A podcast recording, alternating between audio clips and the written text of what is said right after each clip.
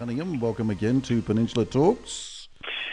G'day, Brendan. Yeah, an interesting uh, day today, as we've been uh, we've been told that we're going to find out on the weekend about possible relaxations, which a lot of people will be looking forward to. And we'll come to that in a moment. But uh, 423 new local COVID cases and concerns over hotspots uh, in the west and the north.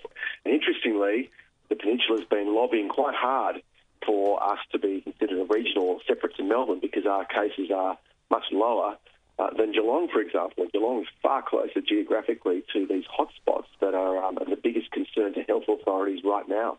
Indeed, it's certainly an ongoing argument, and Despy O'Connor has been waxing lyrical about that all week, actually. And indeed, it's really beginning to vex the minds of the Mornington Shire, who are now making a very strong stand about uh, all sorts of permutations of how the Mornington Peninsula might look, whether it is going to be classified regional or metro as it now is, and what the future might hold. But in terms of COVID 19, though, Piers, I mean, obviously these numbers, Delta variant, as we've said last week and in weeks preceding, very difficult to contain. The genie seems to be out of the bottle, particularly in the north and the west of the city. Yeah, well, that's right. And, and we were told that this was going to be a short and sharp lockdown when we went into this number six which brings us to nearly eight months of lockdown, which I believe Melbourne is on track to be one of the, if not the most, certainly one of the most lockdown places on the planet. Now, there's a lot of people who are really very alarmed by that, and they're alarmed by the effect on businesses, on people's mental health. Government has announced a, an initiative to uh, set up some pop-up mental health facilities around the state uh, and, and around Melbourne in particular because there is a growing mental health issue from these extended lockdowns. It's not just the one that we're in now, and this is where we're different to Sydney. Didn't have anything like the lockdowns that we did in, in Melbourne last year. So it's a, it's a combined effect. It's, it's the combination of last year plus this year that is, is really causing problems for Melburnians, causing that mental health crisis. So the subject of opening up, I'm not that optimistic. I think that this government is very, very risk averse. They are going to do things according to, I think, vaccination levels, and even that is not a guarantee.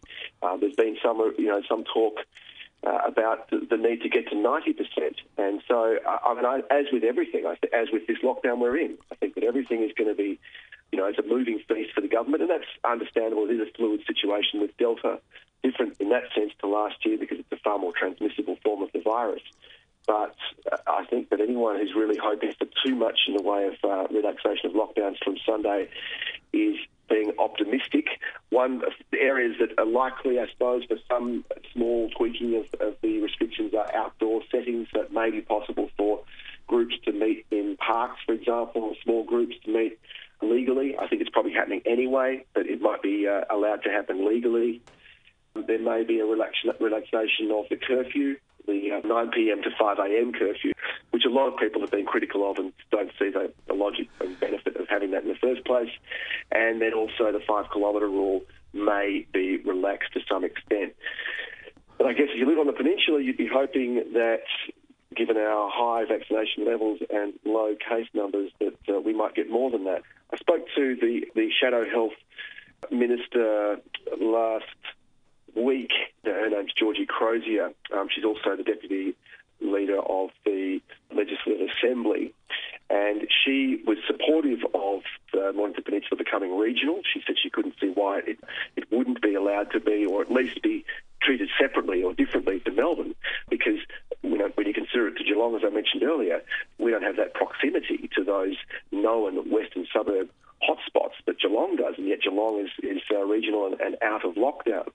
So just to cover a little bit more about what Georgie Crozier was saying is that uh, she's calling for a, a common sense, nuanced response now on, which is, and by nuance, she's saying that if you've got areas where you've got lots of people who are who are uh, vaccinated and you've got lots of people who are doing the right thing and, uh, and low case numbers, then separate those places off. Give those places more freedom. Concentrate on the areas which which uh, need to be locked down or need to have restrictions for safety reasons, and concentrate your efforts to get vaccinations to those areas. She was critical of the failure to get the message out early to the same suburbs that saw the biggest outbreaks last year, i.e., the west and the north of Melbourne, unfortunately. That's interesting, isn't it? There's a point of difference now, I guess, between the opposition and also the government in the playbook here. Matthew Guy, I think, probably having a little bit of an impact and obviously uh, portraying himself as having a slightly different style. And this particular model that you're talking about is probably resident of um, what's happening up in New South Wales, whereby they've been trying to uh, target particular clusters rather than shut down the whole city. But I'm wondering, Piers, whether we shouldn't be looking overseas now as well as we sort of come out of the restrictions and hopefully our vaccination numbers, which I think down here, and we'll check with uh, Professor Damon Elsham in a little while when he joins us at around about half past about the numbers. I think we're approaching some 60% double jab down here in the Mornington Peninsula, which is fantastic. But if we look at the European model, are there any sort of signs there about what we could anticipate? I mean, the Europeans are pretty much travelling amongst themselves now. Uh, UK thinking about jabbing into teenagers as well. Uh, I'm just wondering whether we will be following a similar style or similar policy. Well, I hope we do. I mean, we have the benefit of, of kind of being behind what happens overseas. They were the worst hit. They got it earliest. We've had plenty of opportunity to learn from what's happened overseas. One of the things they've done in Europe and um, with sporting events, Wimbledon, for example, they use rapid antigen testing. Now, this has been in the news a lot lately.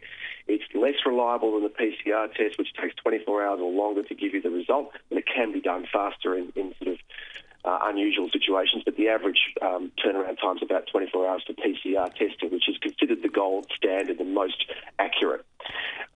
But then there's also rapid antigen testing, which can be you get the answer within 15 to 30 minutes from doing the test. And in the UK, people are you mail order them. You buy a pack of eight or ten of these little plastic trays, and in the kit is a little swab that you can put up your nose. You, you take a little sample yourself, you dip it into a little receiving tray, add a little droplet of a, a fluid which activates the test. Then there's a QR code on each of those little plastic tabs and you, with your phone, you send the result of the swab you've done, the rapid antigen test, to the NHS in the UK, which is the National Health Service, and then they, if it's if it all sort of fits in with their other data that they've got on you or other outbreak information they've got for your area, all that combined information, they send a code back to you, which is what you'd use to get into Wimbledon, for example. Incredible. And and, and in its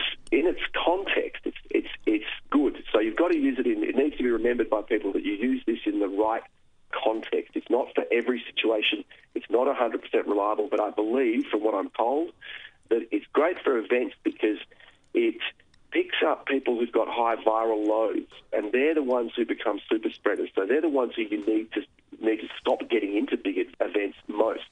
And you can have people who can have a high viral load but have no symptoms and be unaware that they've got COVID. So that's one of the benefits of rapid antigen testing. And I think combined with a whole suite of other things, so social distancing, hand washing, mask wearing, a valid PCR test from, from within three days, those sort of measures all combined are the way that Europe's opened up, that events like Wimbledon have been able to be staged. There are hospitality leaders in Victoria and Australia. I spoke to Bruce Keebaugh last week of the Big Group. Um, he was saying, uh, that, you know, you could you could have the MCG operational for the grand final. You could have had limited numbers, as there was for the Boxing Day test, which I went to late last year. 25% of the ground was uh, was full. They had social distancing. They had a ballot to work out who could get in because obviously it was oversubscribed. You weren't allowed to stand around at bars, and they sort of restricted when you get, you get a drink and you could take it to your seat. And when you sat in your seat, there was lots of space around. So you were given a number, a seat number, which you had to sit in. And that way they were able to organise the ground and have lots of distancing. Now, Bruce Keebaugh uh, of the big group was saying, what a lost opportunity that was. Think of all the footy fans in Melbourne who would have rolled up their sleeves to get double dosed in time for the grand final. And think of the advantages that we would have now if we were, you know, if we'd really used that event as a lure. Indeed. Um, and, and, and Bruce is saying the Melbourne Cup on the 2nd of November is another thing that could be used as a, a carrot, if you like, as an incentive to get vaccinated quickly. Only three weeks required between doses now, so it could be done. And you could have a, uh, combine all those things, including rapid antigen testing, uh, and uh, you could have the Melbourne Cup, and it could be the race that starts the nation instead of the race that stops the nation, as, it's, as it's been called. And indeed, and it looks like double dosing is going to be the way to go because I noticed that at the big Met Ball in New York this week, if you were going to get in and get amongst the glitterati, you had to have a double mm. dose and prove it. And also, yep. Air Canada has just announced in the last few hours that it's going to be flying uh, between us and Canada in the very near future. But you have to be able to prove that you got that double dose before you get aboard the aircraft. It's the way of the future, I am sure. Yeah, exactly. And combined with all those other measures, measures including rapid antigen testing, uh, you know, that's another thing that, that is, is worth doing. According to Georgie Crozier, the shadow health minister, she's lobbied the government. She's tried to get rapid antigen testing on the discussion plate, if you like, for the government since the pandemic began. Because there's actually Melbourne companies making rapid antigen testing kits, which are being sold to the US military. So we can do it here. We are doing it locally, but there's no there's no local appetite for the for the use of these apparently the government only wants to use the gold standard, which is PCR testing, which has one big drawback, and that's turnaround time for the result. Piers Cunningham, thank you very much indeed. As usual, very insightful. Thank you so much indeed, Piers. We'll have a lot to talk about next Wednesday, I'm sure, because uh, as he's said, Daniel Andrews has basically been uh, telling us that on Sunday he'll have some big announcements to make. We will anticipate that with a great deal of interest, and hopefully, we're going to see some sort of a way out of all this. Indeed, and I think it's not enough for the Premier just to say, oh, I just follow the medical advice and that's why I'm doing what I'm doing. We need to know if we're going to be locked down in this way for longer, with suicide, mental illness, and, and uh, ruined educations and businesses, then we need to understand very clearly why the government is making that decision to continue lockdown. What is the underlying logic? What is the medical advice that it's based on? There is a lack of transparency and an expectation of blind compliance from the public, which must end. Have a little bit of conf- have a little bit of confidence and ability to understand some of the issues that they might be wrestling yeah. with. Self-preservation you know. Indeed. Piers Cunningham, thank you very much. You're listening to Beyond Infinity. Beyond Infinity. Thanks for listening. Remember to visit our program website, beyondinfinity.com.au, where you'll find our complete back catalogue of over 600 podcasts. That's beyondinfinity.com.au.